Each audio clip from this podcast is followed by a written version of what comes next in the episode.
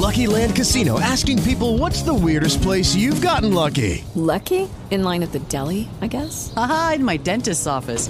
More than once, actually. Do I have to say? Yes, you do. In the car before my kids' PTA meeting. Really? Yes. Excuse me, what's the weirdest place you've gotten lucky? I never win and tell. Well, there you have it. You can get lucky anywhere playing at LuckyLandSlots.com. Play for free right now. Are you feeling lucky? No purchase necessary. Void where prohibited by law. 18 plus. Terms and conditions apply. See website for details.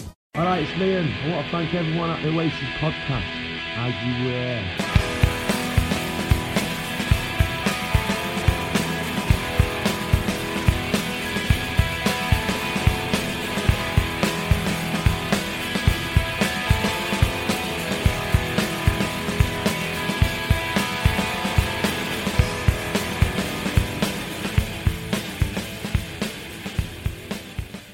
Hello and welcome back to the Oasis podcast, the ultimate audio guide to Oasis.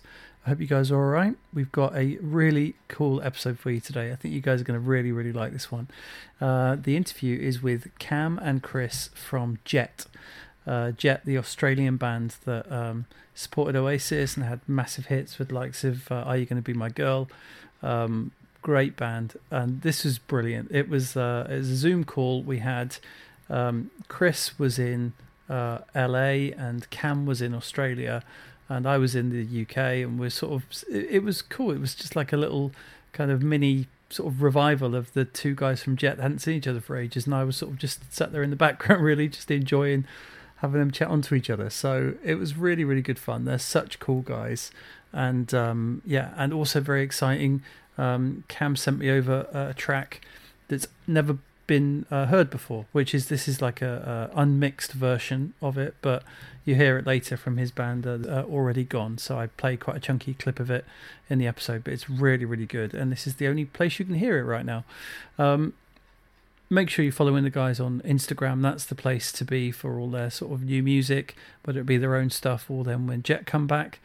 Um, the links are in the description of the episode. Um, nothing huge going on in the world of Oasis. We're still waiting to hear sort of what's happening with this record store day release. Um, is it a best of? It looks like it probably is a best of. Um, that kind of leaked a few days ago that um, it looks like a, a best of, but it's still not been announced as of the evening of the 22nd of April when I'm recording this. We still don't know what's going to happen with the Knebworth anniversary, if there is going to be a film or something coming out. Uh, we don't know what's happening with Noel's video, uh, whatever happened with that. We don't know what's happening with the Mind Games cover that Noel posted a little clip of. Come on, guys, give us a bit more. Um, we have had it confirmed that Liam's playing TRNSMT. Uh, we've had it confirmed that there's a documentary uh, that Noel's doing for Sky Arts coming out, which is like a um, a performance that he's doing at the London Duke of York Theatre um, which is going to apparently be 10 tracks spanning his career in uh, Noel Gallagher's High Flying Birds and Oasis. And he talks about significant moments in his own life and career. So it should be really good. Um, but yeah, we are just waiting for confirmation of a lot of this stuff as as the world gets back to normal in some way. Um, I had a very cool thing happen to me this week, uh, which is that the brilliant Ryan Harvey paid for a cameo from Matt Morgan of the Matt Morgan podcast uh, fame. Um, but we're not going to talk about that today because uh, I still want to see if something happens from it. Um, only a couple of days ago, nothing's happened yet, and I want to get the whole story from Ryan. So we'll probably talk about that next time. But for now, without any further ado, let's cross over to my interview now with uh, Cam and Chris from Jet. I said, Are you gonna be my girl?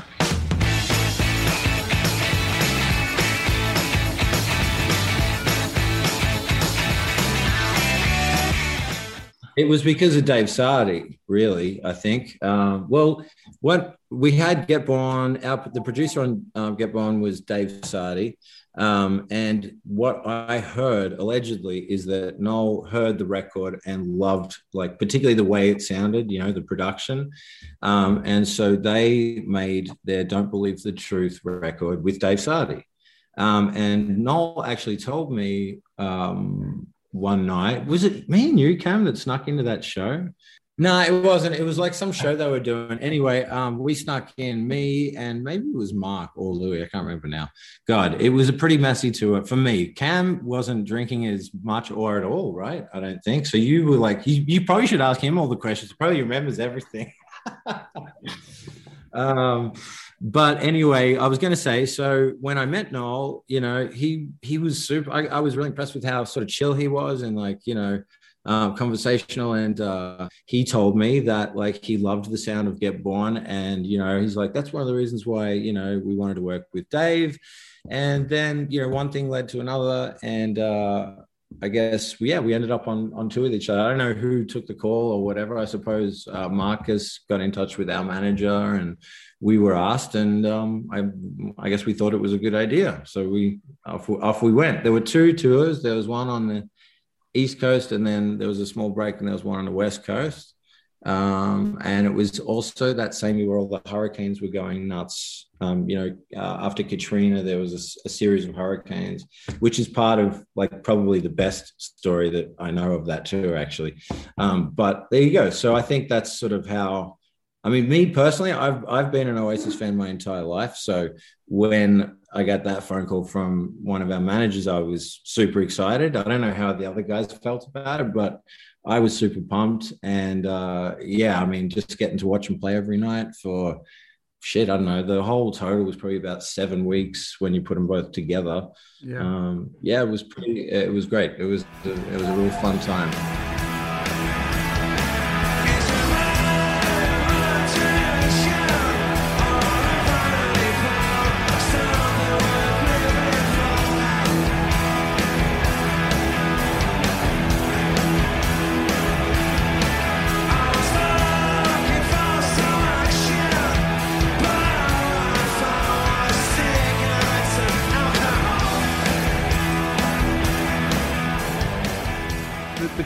About you guys for for me growing up in the UK. I'm born 1980, so I'm right in like the, the you know your generation, and so you, like you were one of the first wave of bands that was my age, right? And so it was really exciting that you know oh these guys are coming through, but they're my age, and so you've also got then the first wave of bands that grew up as Oasis fans, you know, and and I think that that that was really cool to hear that first set of bands that you think you know what I, I think these guys you know were influenced by Oasis actually, and and I can I think you can.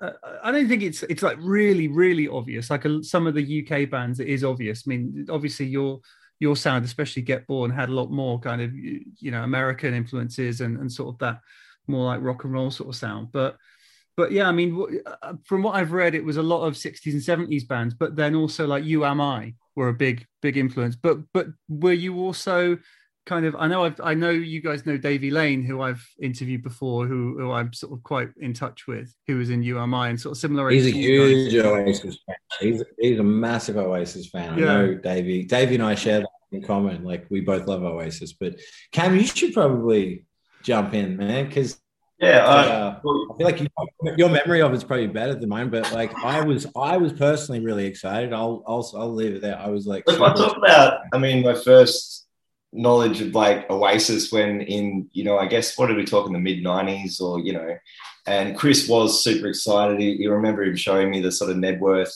sort of concert uh, and just like the, the sea of people, you know, and going, this is massive, you know, this is rock and roll, you know, and, and it was exciting. And um, I guess as well, like before that, it was like the Verve and you sort of got this sense of like the, this Northern thing happening. And obviously not growing up in the UK, we weren't exactly sure, but we could see it was a different flavor. You know what I mean? That the sort of, you know, I guess uh, Richard Ashcroft walking down the street and bumping into people. There's a sort of like on, you know, I don't know if it's macho or it's sort of like an attitude. The rock and roll attitude came back. It yeah, was, it's an attitude yeah, thing. Yeah, yeah, yeah, and um, no nonsense. You know what I mean? And and then Oasis comes and they bring sort of this acerbic wit as well, and sort of the sort of, you know, so this attitude of you know taking the mick out of people and being you know irreverent and funny and and then also being this um, massive band. They, they came to Australia and they were sort of I think afterwards they even said to us like we were terrible tour, we were off our heads, and you know they came back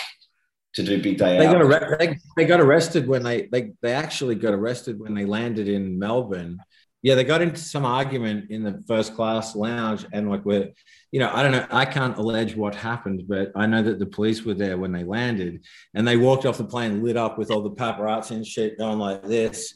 And I was just looking at the TV, eating my cornflakes, going, "Who the fuck is this?" like that was the first time I ever saw them. I I didn't even. I think I don't think I'd even heard their music. I saw that first, and I was just like, "Oh shit." The bad boys of rock continue to live up to their name. Oasis has flown into Australia straight into controversy. Brothers Liam and Noel Gallagher accused of harassing staff and passengers on their flight into Perth. The airline is threatening to ban the group. Federal police have been asked to investigate. 300 screaming fans waiting for one British rock group with a growing reputation as rat bands. I meet that f***ing captain again with his top off on the plane. See that?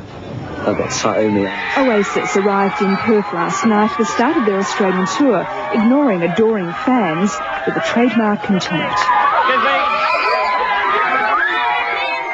While their egos would fit into a truck, Taragos took them away.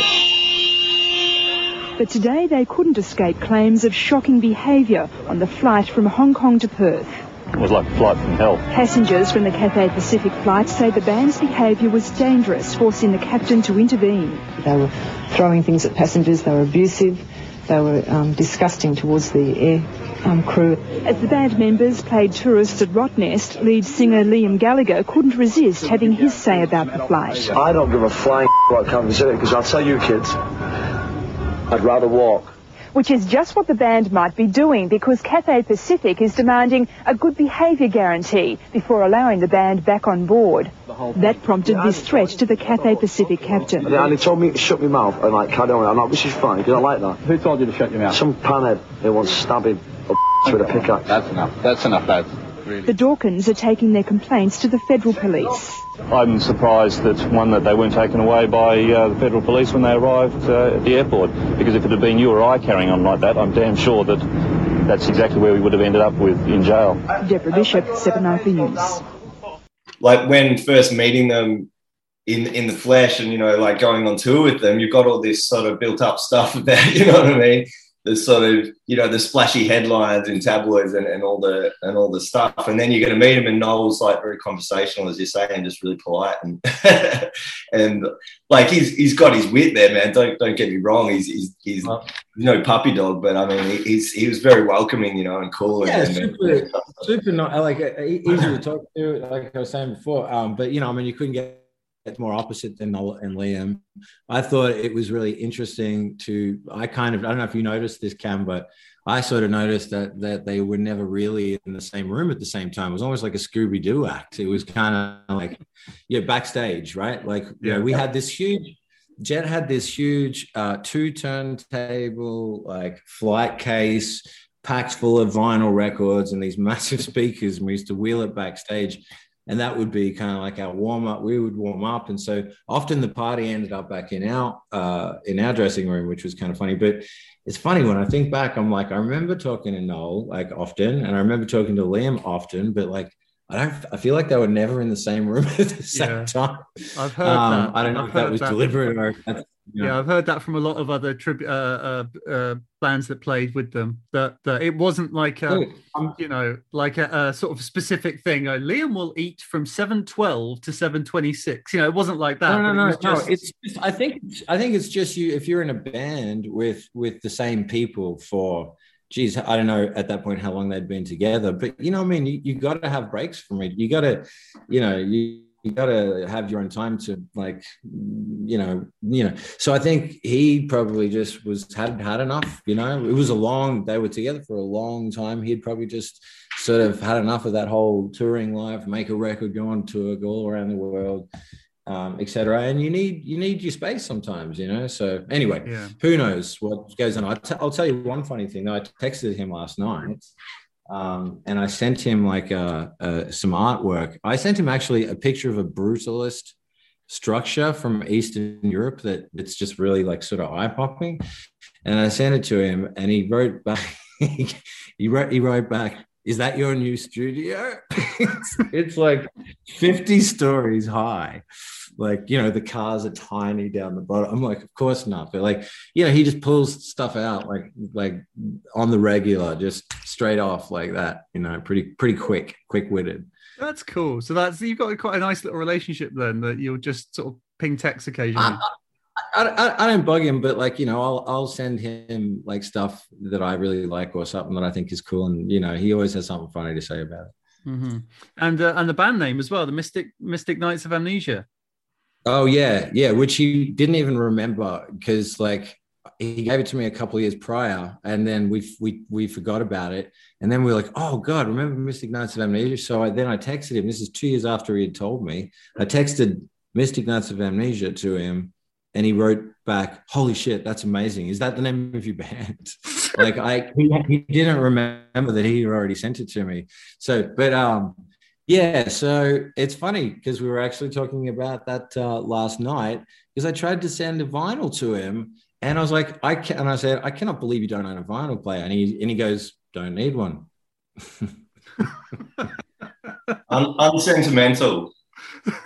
Yeah, not... that's a good characterization. He is unsentimental. Yeah. Yeah, I don't think he's ever been too bothered about you know all all the different versions and remixes and remasters. I think he's always just thought, well, it's a song. A song is a song, you know, and, and it wouldn't really matter. Like to the him. Red album and the Blue album are the only two Beatles albums you need. You know, like yeah, you know, he used to say that, like just the hits. Why would you bother with the stuff? And that's actually a good thread to pick up on, like like you said, that maybe our first record definitely it didn't sound like Oasis, um, but I, we're probably drawing from some of the same influences in that we love we're Beatles fans, and I don't know how much they were Stones fans, probably much more Beatles, obviously, but the the songwriting thing, you know, the melody thing, the sort of that being the sort of yeah, being able to like bang it out on an acoustic guitar and it works. Like, you know, we're not talking tech, we're not talking textures, we're not talking synths. We're not talking, you know, we're like mm. much more just, you know, you could sit around with an acoustic guitar and play it to someone and there, there's a song. So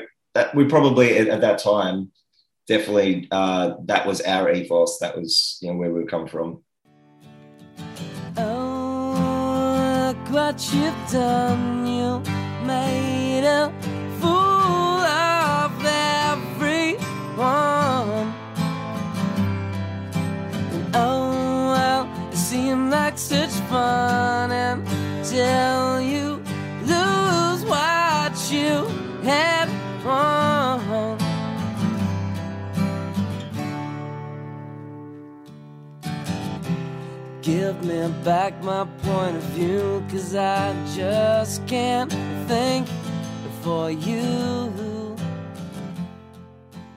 I think the second album has got a bit more of an Oasisy feel to it. I think yeah, I was, I was going to say, I think, you know, Bring It On Back uh, has a little bit of a kind of a similar feel or a tempo. You know, mm. Oasis do this really good rolling tempo. Ding, ding, ding, ding. It's kind yeah, of I was going to say dirge. I was going to say dirgy, but it's not that low. It's kind of a little bit it's split the difference, you know, like yeah, right, yeah, right. rolling and and and you know, sort of bigger, you sort of. You gotta roll with it. You gotta take your time. It's like, the other day. It's really like I was actually I was listening to it. This guy was walking out. I was at this uh, this boxing uh, fight. I was at this fight, and this guy used used it as his walkout song. This Irish oh, really? fighter, and, yeah, and super, it was supersonic. And, it, and I was just like, man, this is so back. You know what I mean? It's really like slow. And he sort of, you know, came out, everyone's heads right. Maybe getting I don't really want to know. Getting getting girls, getting I just want to fly.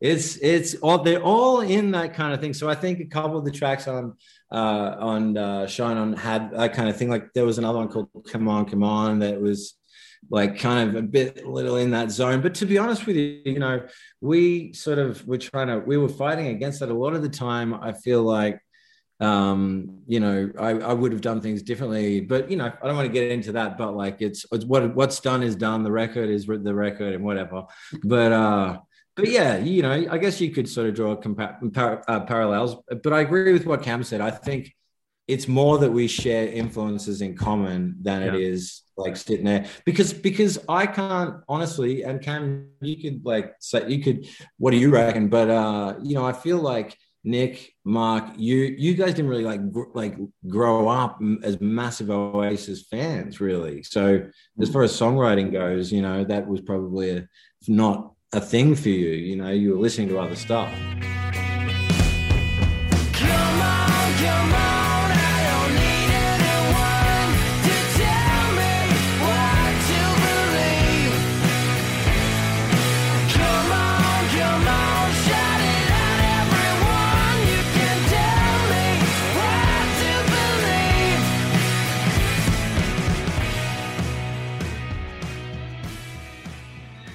Yeah, to be fair, probably probably true. I was sort of like by the time you know, like you were getting into them, it was my main um, sort of avenue into seeing them, and and I was probably more towards the end of my teens. You know what I mean? So I was like on a different trip, and like like you said, uh, James, kind of listening to local groups and and more, you know, the Australian sort of what was happening there, and um, you know, so there's a bit of like sort of Australian rock and roll sort of stuff in our in our in our DNA, like Easybeats and um, you know, Loved Ones, Loved Ones, Yeah. Am I getting it right, yeah, The loved ones, easy beats. The loved ones, yeah, that- that's a good shout. Uh, the loved ones are a, a really cool band that sort of went uh, largely under the radar, but really cool. If you're the kind of person that wants that likes like like really cool sort of '60s garage rock, there's that band's like if you heard the Nuggets stuff, you know, the old Aussie Nuggets stuff, you know, um, you know, we were trying for that often because it, it's just like a really authentic Australian rock and roll sound that came out of us. And, you know, uh, sometimes Australians were playing catch up a lot, you know, even like the old vinyls used to take two months to land in Australia, even up until the 80s. Like, so sometimes Australians are in that sense of just not being uh, in, in the moment of the, the the big moment where it all broke or whatever. yeah. They could look at pictures in the magazines of the Ramones, but didn't know what they sounded like. Or they maybe they guessed. But I think that a lot of that Australian rock, it, it, it is sometimes it's weird and it, and it can be you know different because it, it's sort of being it's like the, the the the wombat or something. You know, it's it's in it's, it's cut off from the rest of the world, so it turns out super fucking weird. You know, or the platypus probably. You know. Like that like clash record sandinista which i which apparently didn't didn't really go nuts everywhere else but in western australia it was like a huge record. Really? you know you know like i think you know well perth's um, one of the most isolated major cities in the world. It's like the nearest city is what probably adelaide or melbourne and then and then going the other way it's johannesburg i think in South Africa. So like the, it's super remote out there. So things take hold. Anyway, getting sidetracked. I'm just getting a, a glass of water. I can hear you guys though. Don't worry, go for it. Well, um, Cam, while we've got you, I was going to say, what about as a, uh, as, as a guitar player as well? Like with your, you know, Noel Gallagher is a guitar player, and that that general that guitar sound with Bonehead, and then when Gem became part of the band, obviously when you were touring, it was the, it was like the Noel and Gem dual guitar thing. I mean, what was your thoughts Yeah, yeah. about that? I, uh, you know, I've never been much of a solo player until recently, actually. Well, not that I play solos, but I, I feel- like it should always. Uh, I'm not. I, I think no. I think Oasis would be on board with this. In that, I'm, I'm not into like solos for solos' sake. The sort of masturbatory, blues inspired. You know, I'm That's an, that's an American thing, you know. That's Oh, I mean, no, plenty of plenty of British, you know, blues. You know, but here's the thing, like Eric Clapton and stuff, you know, early days, that was searing stuff, you know, like stuff from like um John Mayall and the Blues Breakers and stuff, like that was fantastic because they were sort of integral to the music. But I think it obviously became a thing where everyone, every guitarist felt like, oh, now I need to solo for five minutes. And it would be Yeah. really like just uh like mastur- mastur- masturbatory, as I said. But um, yeah, so I feel like I approach it it, so it has to be a, a, a slave to the song. It has to mean something. It has to be there. And I think that you know generally Noel solos are- tend to be towards this the, the like much more melodic and more repeating a theme. You know, it's a melody. It's something that, that is that is in there to be another hook for the ear. You know what I mean? And Yeah. so uh, I I that's the sort of soloing I, I tend to you know I enjoy because it, it sort of comes in and it, and, it, and, it, it you know provides another layer of melody or something. So yeah, you know that would be my thoughts on on the, on the guitar, you know, other than just sort of the broad sweeping sort of the way they play chords and the way that it's sort of like a background wallpaper often to, you know, the sound of the music. It is like a texture really because it's sort of Mm. layered rock guitars, which is definitely like it provides, you know, that's underneath and then like Liam's voice cuts over the top, you know what I mean? Um, you know, I, I uh, that the record "Don't Believe the Truth" sounded amazing. Like Noel talked about, you know, and Dave gets Dave Sardy. He's he's getting plugs on this one. Um, he gets amazing guitar sounds. I know. part- Good. So many plugs. So many plugs. part of that is like he lines up. Well, with us, he lined up like five cabs in the room, and they're all mic'd, and there are room mics, and then there are like three or five like heads. I don't know, you know, the amplification. So you got the cabinet, which is the speaker, and then you got the amplifier, the head on top, and then about five of that, and then they're all he can plug them and and and and basically turn them all up as well, and just play them all or two or three together, and you get these sort of uh, harmonics buzzing off each other, creating new swirling sort of you know things happening in the room, and they sound fucking great. And you can also turn them up super loud, so the guitars and Don't Believe the Truth sound great. If, if I go back to Get Born as well, the guitars are great. You know, Dave knows how to get a guitar sound. Yeah, so I, I, I couldn't I couldn't agree more. I think like um, I mean personally, I think I feel like guitar wise, that is their best sounding record. Mhm. Um, you're totally right. Like it, like it, it really kind of gave, I think Noel a better platform even than what he had before. You know, some really cool stuff, and also the record was just different. There were kind of more riffs on it, and just like strummy chords, strummy chords, like which was more their previous kind of zone. You know?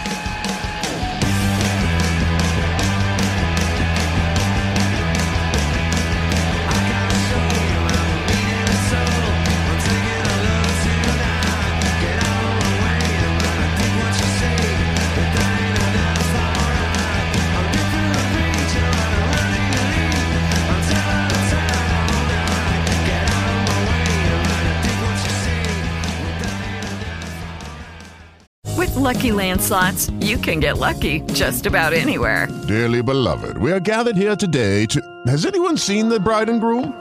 Sorry, sorry, we're here. We were getting lucky in the limo and we lost track of time. No, Lucky Land Casino, with cash prizes that add up quicker than a guest registry. In that case, I pronounce you lucky. Play for free at LuckyLandSlots.com. Daily bonuses are waiting. No purchase necessary. Void where prohibited by law. 18 plus. Terms and conditions apply. See website for details.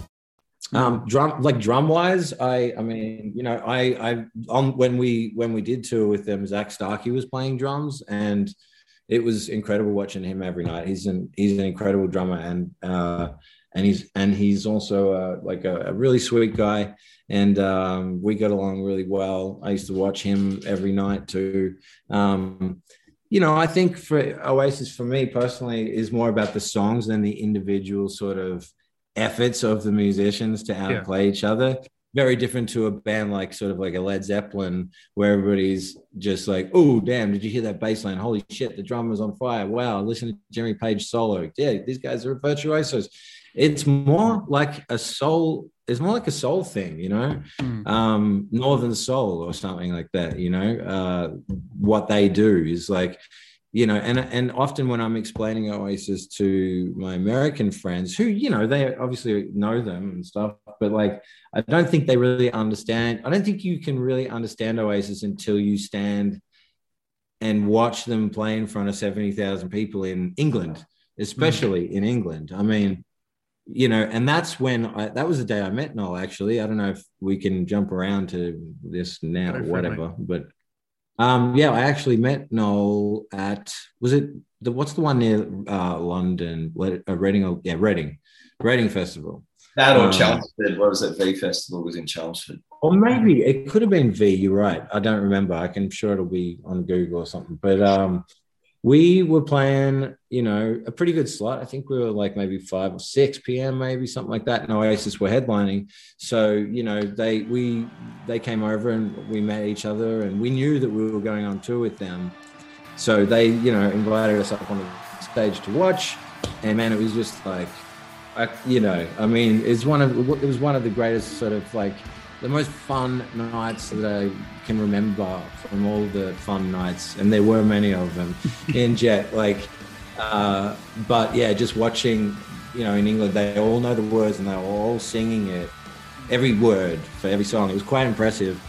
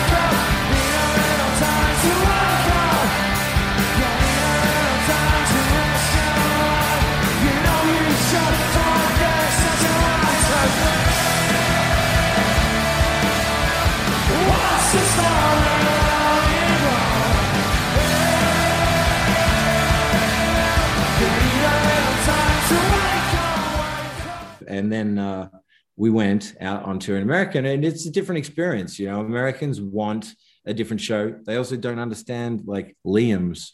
You know what I mean? They, you know, they get all right. What's going on tonight? And like, you know, is everybody feeling all right? Like, you know, kind of. It's more showman, showman, and stuff like you know. And and then Liam's like, it's there with his hands behind his back, kind of, you know, and doing his thing. And he's throwing like he does it so well.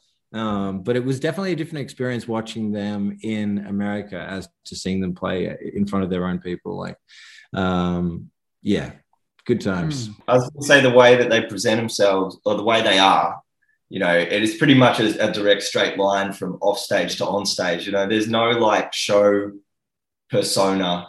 Right. The, the, the persona is is constant. It, it doesn't change from stage to uh, off stage to interview. It's the, it's the fucking same thing, which is cool. Which I think just plays in that northern no nonsense thing. You know, they're not sort of thespians. You know what I mean? They're not like putting on like a you know, I love David Bowie and I love, you know, people being creative and all that, but that's not them, you know what I mean? They do something else. So They're not uh, pretentious. No, no. they're Um, they're not pretentious. But like um, you know, at the same time, like you said earlier, you know, it's so you know, so so witty kind of thing. Like, I mean, God, I don't even I don't even know where to start. I can I can say that like uh oh god, you know do you remember that one night where the truck went missing, Cam? Oh yeah, yeah. It was it was uh it was one of those things that was a disaster, but you're enjoying the disaster as it's happening. It's probably my favorite too, but who I don't know where to how to tell it because you like the, the punchline at the end, I wasn't there for it. You were there. Remember when you were like, wow, the like the guitars, remember? I do. well, I don't know if I was there because I'm listening. Like I'm, I don't want to blow the whole thing, man. I'm, I'm not like. No, no, no. So I'll tell it and then I'll handball it to you at the end. I'll fuck it up. Thanks, cool. No, no, no, no. You won't. You won't. You you remember, right? Like the truck bay that was empty. I remember You the truck. So anyway, the, the it was Katrina, right? Yeah.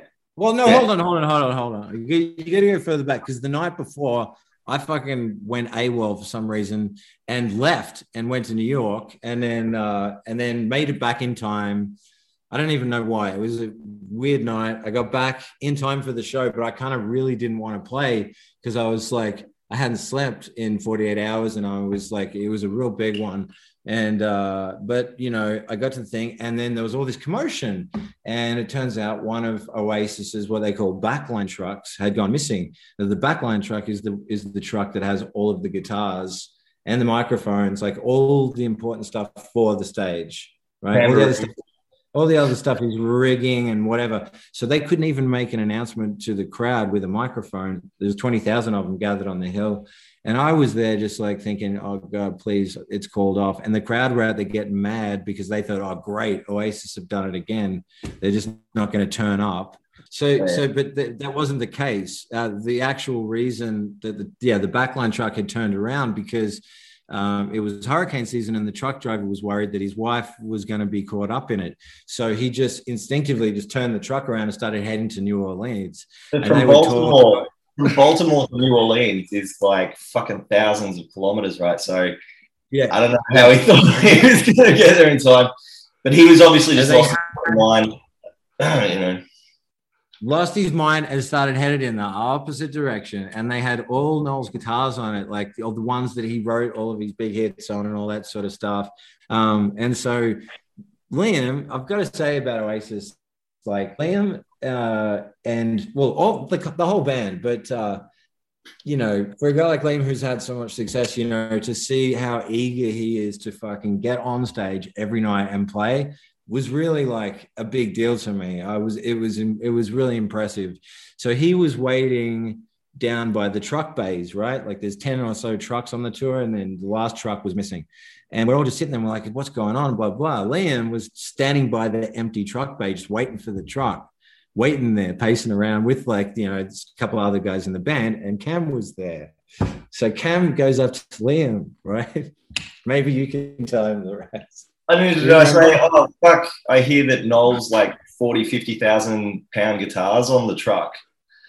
And he goes, oh, fuck that. You know, my tambourine's on there. yes. Yeah. He's like, fuck that. What about my tambourines? My tambourine. My $40 tambourine. The, wow. Birthday party was a lot of fun too. The Colorado Red Rocks show where things go a little crazy afterwards. In fact, if you look in the gatefold of uh, one of their documentaries, I think it's called Don't Stop the Clock. So you can see all the culprits in there. And there are some pretty good culprits because we did that to a Kasabian as well. So you can just imagine what was going on. was, yeah. I was going to uh, ask party on wheels, pretty much. And yeah.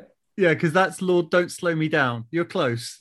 Um, but um oh there you go. yeah and it was a de- and there's a documentary as well and and uh yeah that they made a video of it. And so yeah they you do have bits of that birthday party on the it did it looked like a lot of fun i'll just say that. Kasabian were there and uh, us and a couple of low people who sort of come like other bands that we toured with or they had and they sort of came in from everywhere. And yeah, they probably they got a lot of footage of the whole thing, right? Yeah. Yeah, they were there all the time. We had we actually had this one uh we at the Holy after our Hollywood Bowl show. Um, well, two funny things happened, but the but I, I said to Noel at one point, I was like, why don't you all come back to my house for a drink after the show? And he was like, Oh, fucking great. And I kind of didn't really expect him to say yes, but he was like, Yeah, let's do it. So we went all back to my house and had a crazy party. And I don't know if you remember that, Cam, but like the neighbors were flashing lights on the thing, and there were just so many people there. Everybody was like, that when the cop, the cop got super aggressive.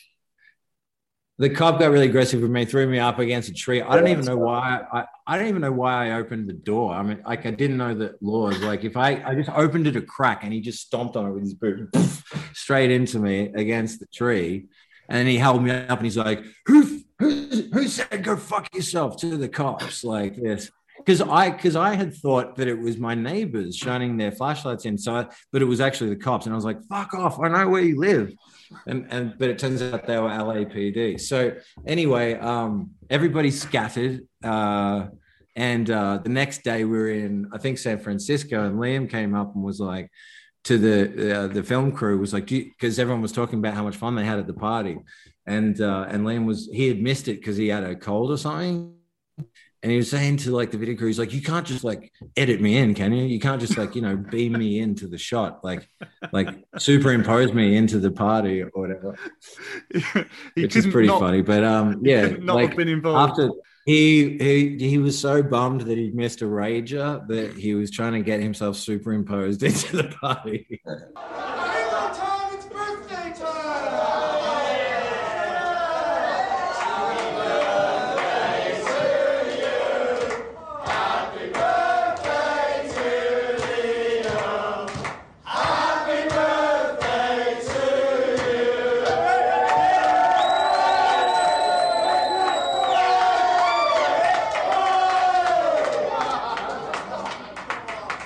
with that tour, I mean, like how that is a, a, pretty great lineup. I mean, I know you said it's like American crowd, so it's not going to be like as nuts, but you know, to just be part of that team. But then I just would say, how did that compare to like the, the shows you've done with like the Rolling Stones, for instance, who are you know who you, you've done a lot of shows with?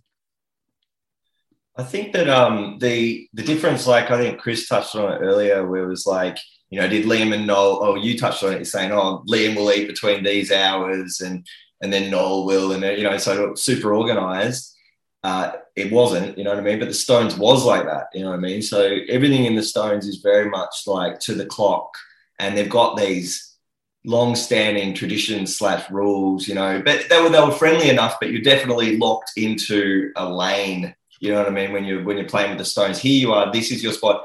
You get like you, at one point you get like ten minutes hanging with them, and you get a photo at the end or whatever. Yeah, you it's know? like Disneyland. It's, it's like going to Disneyland or something. But Oasis is treated as more like peers, really, than It's just like loose, you know. you know, like not loose with Oasis. It's just like a normal gig, like you know, like as in you wander around, you're part of. No one's being um, too precious, you know what I mean? So yeah, it's just more normal with Oasis, you know what I mean? It's just how it, how it should be. Except for that, except for that night after the Madison Square Garden show. Remember when we went to Lucky Strike and everyone was stage diving off that bar? There was only like maybe forty people in there, but like, um, I think I had a cold. I had a cold, and they superimposed me in after.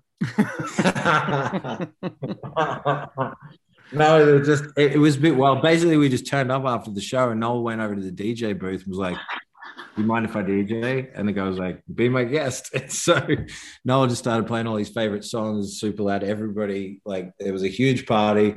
Things got wild, yeah. But I mean, that was kind of pretty typical for that tour. You know, everybody was having fun. Everyone was having a good time.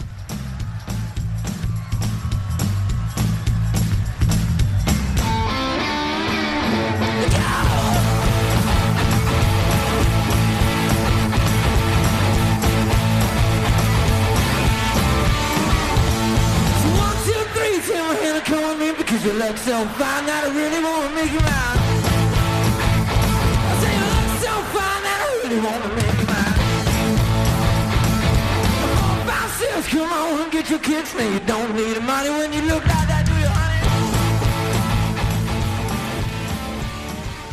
Well, sure. We talked about a little bit. I'll just say, um, yeah, Mystic Knights of Amnesia is um, going to be coming out in the next few months. Um, we're working with the record label um, out of London, actually, and uh, and we sort of, I mean, I don't like we, we want to um, we want to sort of put out our second EP almost immediately after the first one, but we still haven't really sort of talked about you know or planned that through. But there's definitely going to be a release in about three months. I'm super excited about it. It's like uh, if you know Jet, then uh, you know don't be expecting that because it's definitely not that. Um, it's quite sort of uh, benign in a fun, like in a in a in a in a good way. Uh, like a lot of Tennessee influences and uh, Eagles, and like it's it's a lot of fun to make it. I probably had a little bit too much fun while I was making it um but uh the but it's that it stood up and like uh you know we did it all analog and um a good friend of mine jason hill uh mixed it and produced it he's sort of he does a lot of like um music for david fincher now who's you know the uh, director you know mindhunter and seven and all that Mhm. sort of stuff anyway so i'm really happy with it super stoked really glad it's finally coming out um and uh yeah that's that's what I'm sort of working on right now. I'm, I'm actually in the desert. I don't know, look you, if you can see out the window, but it's my buddy Aaron's house. He's built a studio here, so we uh, we come out here to work on Mystic Knight stuff. Brilliant. Um, Very cool. And, and you've uh, and Cam's got, Cam's got something else happening as well. yeah, Zoonotics Cam. Yeah. Oh, well, it's a group I've been putting together since sort of just before lockdown, like when we went through them last year. And I've been writing stuff and and then uh, Jet was taking a break. So I was like, I'll just go towards um, starting starting a whole new group, you know, getting people together, doing the whole thing. And um, and yeah, it's been cool. Like lockdown was strangely, although I was going absolutely insane, I got three kids and there was homeschooling going on. I still managed to bang out about, you know, 15 tracks, uh, just recording by myself. So it's, it's, yeah, it was incredible. It was almost, it always worked for me. This hot, hot house, I don't know what you call it, sort of like sweatshop thing where I had the kids going crazy around me, and I would just sort of be able to like just sort of focus. I was on the kitchen table, and you can hear in all the demos like the kids swirling in the background. Funny. I left it in. I left it in, but uh, but um, and now I'm recording them for real up uh, in a studio here near Melbourne, and you know they're sounding they're sounding fucking great. Like I'm really happy with people. It was kind of like going back into the studio again, uh, and you know sort of nervous because I hadn't worked with the producer and stuff. But he just he's sort of it's been a relationship just sprung up straight away. You know, I'm super happy. I'm going to sing on more of them next week, and then we're going to start up in May again. Um,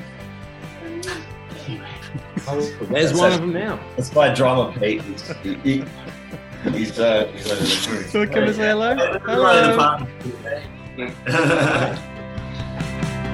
Lately, I've been getting this feeling, but it's nothing I can put a finger on. Lately, I haven't quite been myself, sleeping like strangers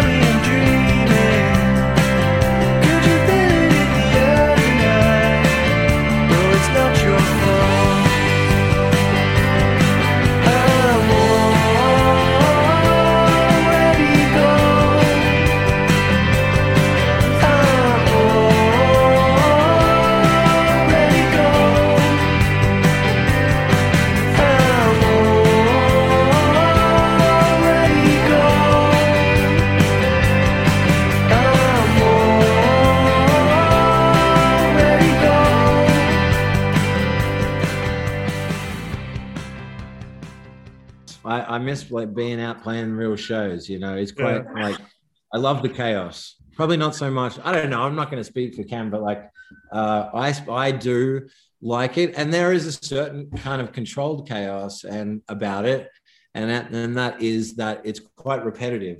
So if Yeah. you've got the kind of mind that like takes flight a lot, or that just like you forget to do stuff, or you know you like you can't finish a song because you get so excited about the verse that you start writing a new song, which is me um, touring's really good for that because it's like although it is chaotic and crazy and fun it's also quite structured you know you get up your sound check is at two o'clock and then your show is at blah blah blah and then afterwards you have you know you can chill and then you get on the bus you go to the next town and then you do it all again and so there's something like quite you know rhythmic that i really miss about it you know Mm. um, proper touring. I mean, we haven't really we we've just sort of done a few festivals here and there. We haven't really committed to anything, but yeah.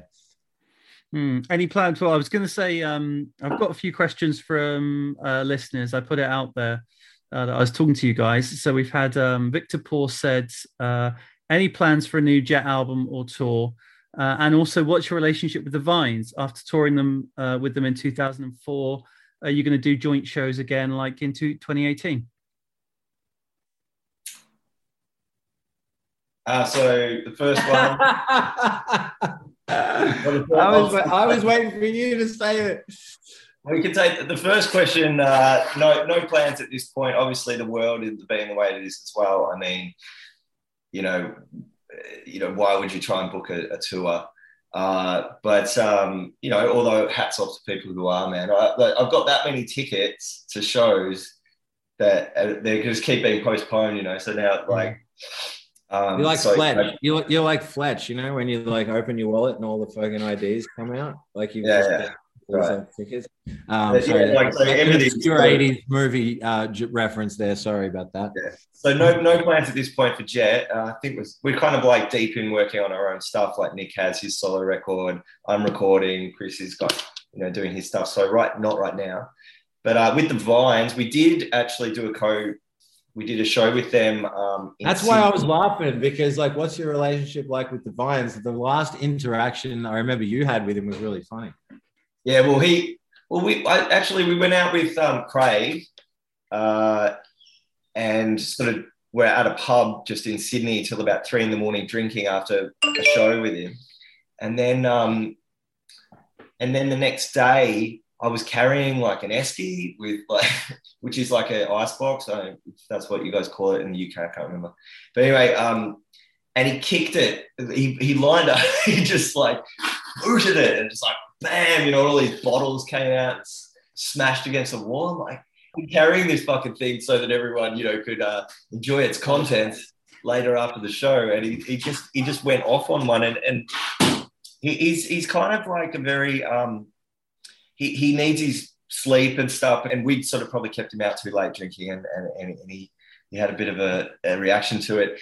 And the second, you know, see, he's just not built for the sort of touring lifestyle and stuff. Craig he needs it, it- it's it doesn't work for him. But we did do those two shows with him uh, with the band, and they sounded really good. They came out, they were just this, like they sounded the same as when we first toured with them. If not better. they So- they they actually like I felt like they had quite a, like I I felt like they had a bit of fire actually. They you know because they uh, I'm just going to be honest. They can be like 10 and then if Craig's sort of like not feeling it or whatever it can be a little bit more shambolic which is still fun to watch Hmm.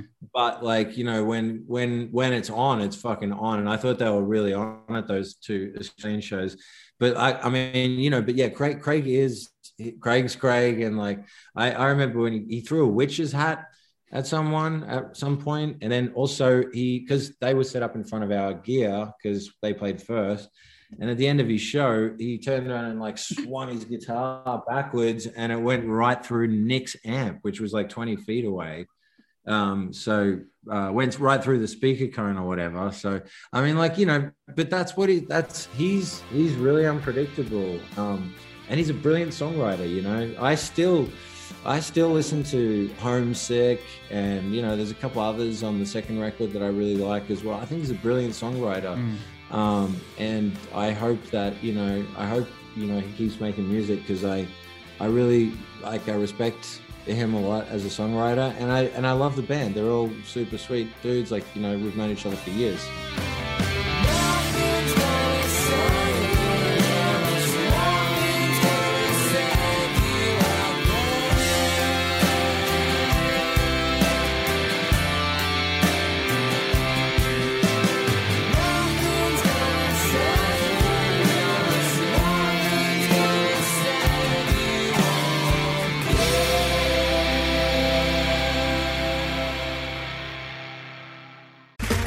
Okay, round two. Name something that's not boring. A laundry? Ooh, a book club. Computer solitaire, huh? Ah, sorry, we were looking for Chumba Casino. That's right. ChumbaCasino.com has over 100 casino style games. Join today and play for free for your chance to redeem some serious prizes. ChumbaCasino.com. No purchase necessary. Where prohibited by law. 18 plus terms and conditions apply. See website for details. Grandpa Batman says uh, he saw you t- saw you guys with Oasis in Detroit. Uh, you were played on heavy rotation on US radio, and "Are You Going to Be My Girl" was on PlayStation game game soundtracks. Uh, that was a genius marketing idea to reach an audience. Uh, was that something conceived by your label or management? Um, and what's your thoughts on being on American football game soundtracks? Uh, are, are you sports fans? Management definitely chased all those sync stuff. I think that they were ahead of the time in thinking that, you know, record sales are down and music needs to get to the people and how you're going to do it and just do it any way possible. So, you know, now there is just not, no one even blinks an eye, you know, advert, game. there used to be a stigma about it and then it sort of became like well you know radio uh, tv ads and films and stuff uh, became sort of like the new radio you know like it's not like everyone's it's not like we're happy about it. I think by the time um, we released get born our first record record sales were down 40 to 50 percent already. So it's not like everyone all the musicians were real happy about you know being on ads and stuff.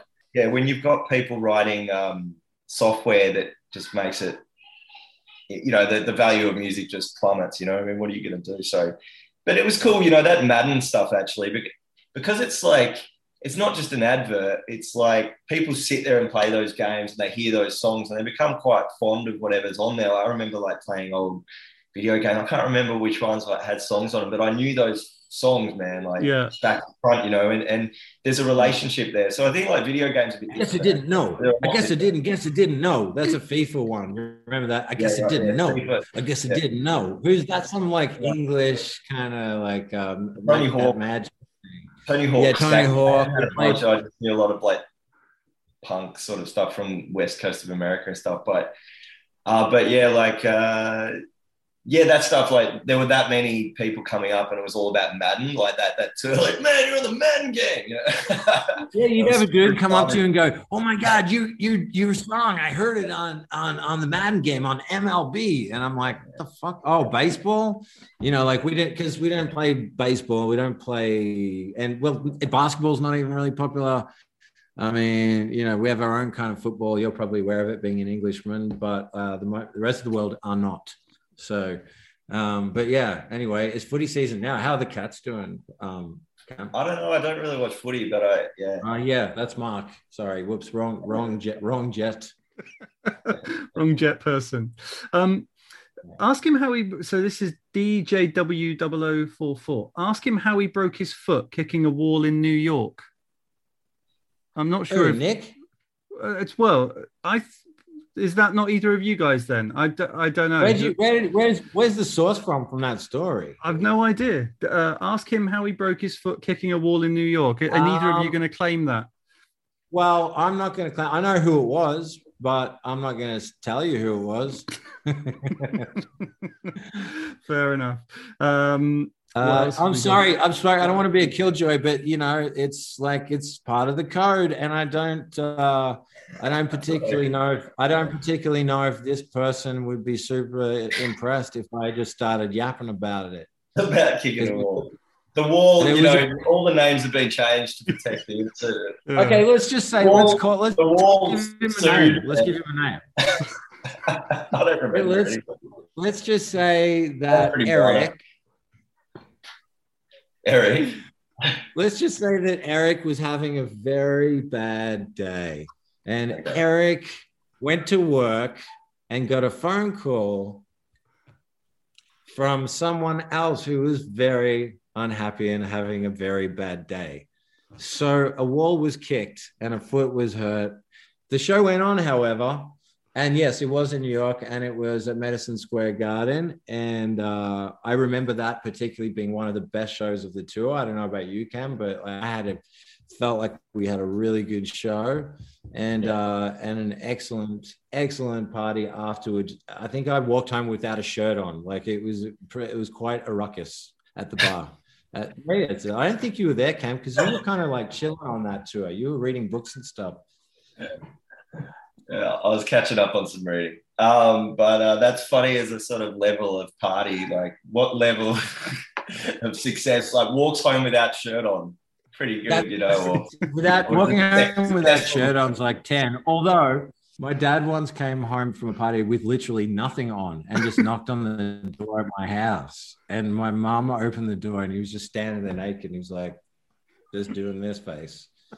And uh yeah that's like that's a kind of that's that's that's folklore from like from my childhood. I heard about that story but i'm, I'm not sure if i quite believe but i kind of do as well. I could see my dad having a few too many like margaritas and like coming home with no clothes on. I can probably see that. And my mom just being utterly confused. But anyway, um, yeah, definitely. I can tell you also another, um, I had another really interesting conversation with somebody about aliens on that tour. Um, let's not get into that. It's a little bit out there. I think you'd want to be on acid or mushrooms to understand. Um, all right. Well, let's. I'll, I'll leave this as the last question then, because we always do tend to end it with, uh, as I drop clips in throughout, uh, we'll tend to end it with the the sort of favorite Oasis or Gallagher related track from the guests. And uh, Cloudburst or at Lightning underscore score shock says, "What's the favorite uh, Oasis song album?" Uh, plus, also, what's the favorite Oasis B side? So either your favorite Oasis song or B side, and then we'll drop that in. And if you tell us why you like it particularly, and then we'll drop it in at the end. Okay, wait, the master plan were all B sides, right? Yeah. So what was the big one off that? That was I, I'm not as familiar with the B sides, but I know that huge song was that "Free to Be Whatever I," which was through Monty Python dudes, right? Yes. well, so no, Um, that's that's yeah. whatever. That was a You, that was know- an you- you can cut this part out of it, by the way. Oh no, we'll definitely include that. No, that's fine. Um, the big one on the master plan is probably acquiesce because we need. Oh yeah, because we need each other. Yeah, yeah, yeah. Okay, well, I'll say my favorite uh, B side is Acquiesce, probably. Um, like a like a lot of people, it feels it's such a massive song that it feels like it could have been on Morning Glory, um, and uh, it's standalone like classic, really. Like, I mean, I love it as much as I love all of their songs. But I'm gonna say my favorite all-time Oasis track is probably Live Forever. There's something like there's something special about that song that is just uh, I don't know, maybe I don't know what the word to describe it would be, but uh, it, it definitely sort of gives me a feeling that I don't get from any other song. Um, and to watch them sing it to a, a massive audience that are singing it back to them is I mean, I don't want to sound cheesy, but yeah, it is. It's an experience, you know. It's like uh, it definitely like makes the hair on the back of your neck stand up.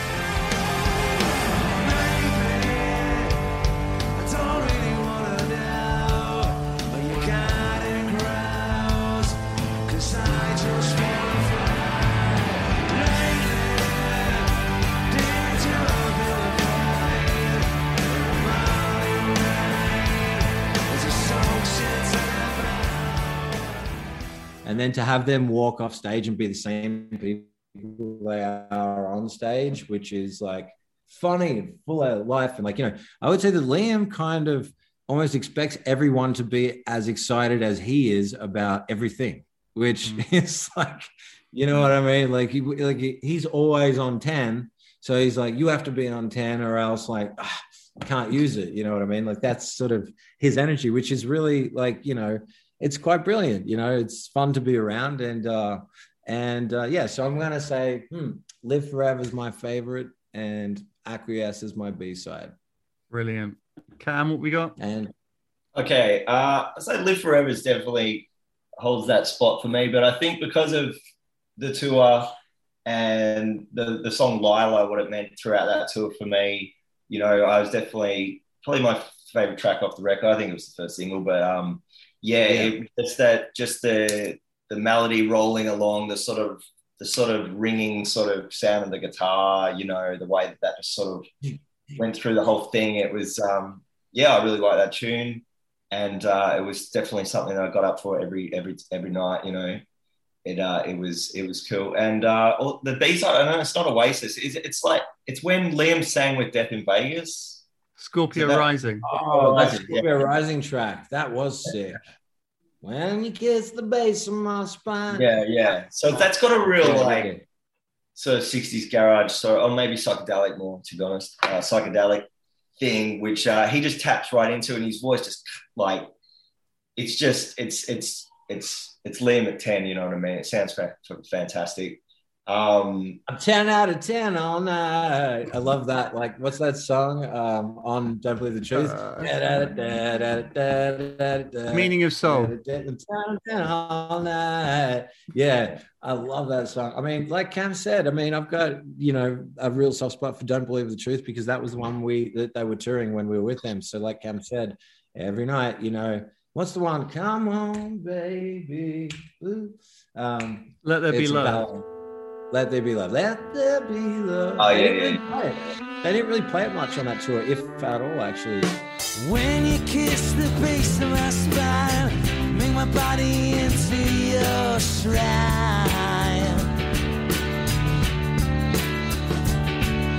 You give me this feeling deep inside, one that I can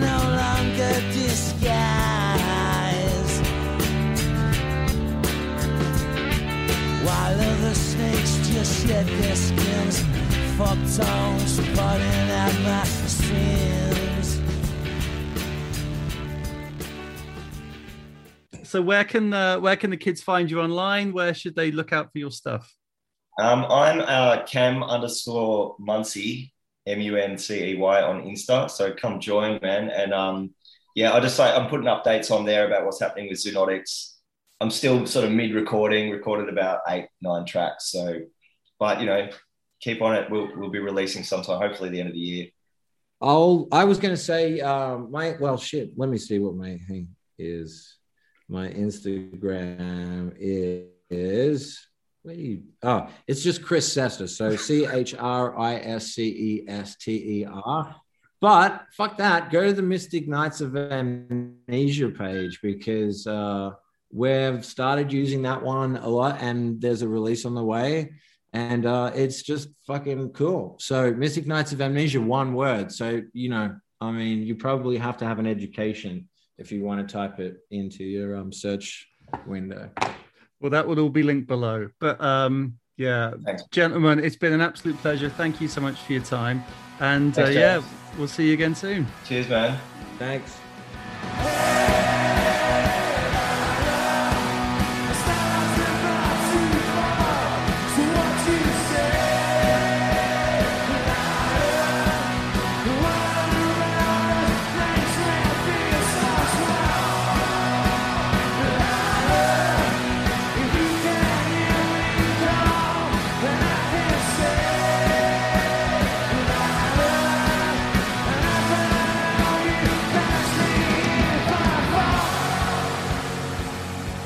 So I hope you guys enjoyed that. You know, I really, really had such a fun time speaking to them, as you can hear there. You can just imagine me with a massive smile on my face as they're sort of going back and forth, sort of swapping memories and stuff. I absolutely loved it. Uh, and I've been in touch with them since, uh, just direct messages and things. And they're just cool guys, just so cool. Um, amazing. Do make sure you're following them on those Instagram pages. And also, why don't you just give them a shout and let them know you heard them on the Oasis podcast? Uh, you know, I, I know that's always really appreciated when people do that. But anyway, let's uh, let's finish up. So, what do I normally say? I say thank you very much for listening to the Oasis podcast, and most of all, thanks go to our patrons. You put your money where your mouth is, and it's greatly appreciated. Um, just to clarify, the Patreon. Uh, a lot of people do Patreon, including Matt Morgan. Uh, it starts at five pound a month. Um, I, I just don't think that's right. I think you, you do it from a pound a month. If someone, you know, a lot of people, five pounds a lot of money. You know, that's that's sort of as much as a channel subscription on on a TV, or as much as like, you know, there's quite a lot to people. So that just feels too much to me. If someone wants to pay five pound a month, that's absolutely brilliant and greatly appreciated. But one pound a month is absolutely fine. So if you'd like to support the show and you appreciate what I do, from one pound a month, you can go there, you can sign up, and there's access to loads of other stuff over there. Bonus episodes, the episodes go up early. Uh, ex- the exclusive Discord channel, which has been really good fun. So yeah, if you want to sign up, then head over there and do that. Do please subscribe on the different podcatchers. Uh, you can always email me, oasispod at gmail.com. Follow on the social media. Instagram is Oasis Pod, and Facebook and Twitter is at Oasis Podcast. And just a reminder, you can get the uh, three episodes I've done so far on Barrelhouse Radio. They're all on Patreon and they're all on the uh, Mixcloud of Barrelhouse Radio. So you can go and listen to those. They're really good. All right, that'll do it for today. As ever, thank you for listening. Stay in touch, stay engaged, and stay young.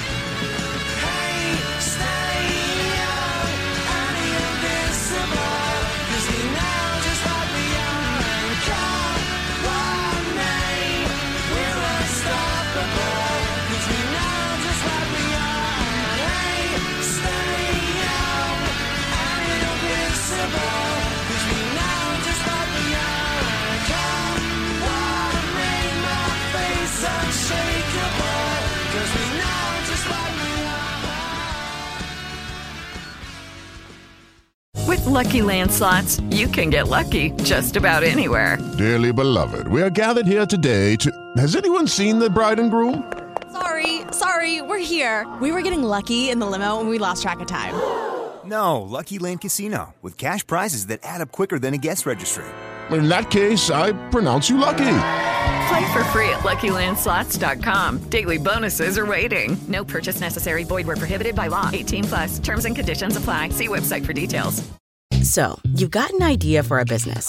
The store of your dreams. There's just one thing to figure out everything. That's why Shopify's all in one commerce platform makes it easy to sell online, in person, and everywhere else. Sell on social media?